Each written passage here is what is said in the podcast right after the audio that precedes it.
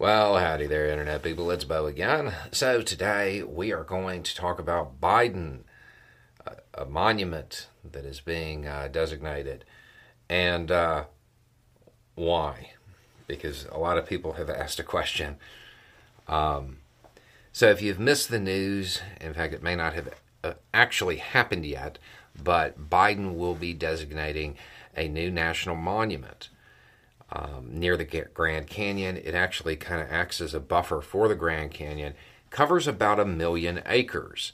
Now, before anybody starts getting really worried um, and trotting out all of the normal talking points, none of it is private property and it does not impact any hunting, fishing, or grazing lands. Okay.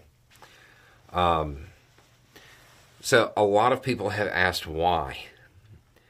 Uh, because this area, there are some sacred lands on it for natives, but it doesn't seem like enough to a lot of people to warrant a million acres. There's something else at play. Uh, uranium. Uranium. There are uranium deposits in this area, the, the reserves. Not a lot, it's like, I don't know, around 1% of the known domestic reserves. Uh, the leases have been pretty sought after to get to this stuff. In the process of this, it will damage the lands around it. Making it a national monument, it doesn't stop the leases that are already out there, but there's not going to be any more. And there's really not a a productive way to go about challenging it in court. The old ones, they are what they are, but there won't be anything new. Um, I think that has a lot to do with it. I, I think that may be one of the uh, the larger components as to why it's happening. So it isn't just about protecting the the individual sites in the individual areas that have been designated by native groups and say, hey, we want this protected. It protects a little bit more than that.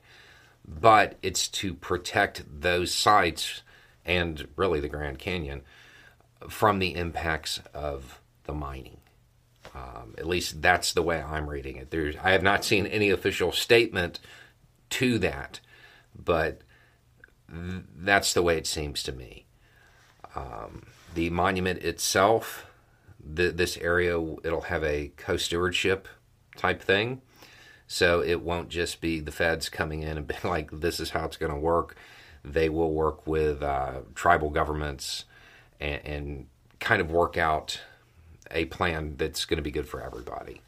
Um, so that's what's going on with it. Uh, again, I think I think that's the goal. I think that's why the area seems bigger than I think a lot of people were expecting. It, it's to protect it from from mining interest and from the inevitable impacts from it. It's not a huge amount that's being blocked off, but it's blocking off it's blocking off potential leases that could hurt this area beyond the immediate site of the mine. I think that's what's at play. Again, no. Hey, it's Kaley Cuoco for Priceline. Ready to go to your happy place for a happy price? Well, why didn't you say so? Just download the Priceline app right now and save up to 60% on hotels. So, whether it's Cousin Kevin's Kazoo concert in Kansas City, go Kevin, or Becky's Bachelorette Bash in Bermuda, you never have to miss a trip ever again. So, download the Priceline app today. Your savings are waiting Go to your happy place for a happy price. Go to your happy price, Priceline. No official statement to that uh, to that effect that I've seen, but that that would be my guess as to why it's being done the way it is. Anyway, it's just a thought. Y'all have a good day.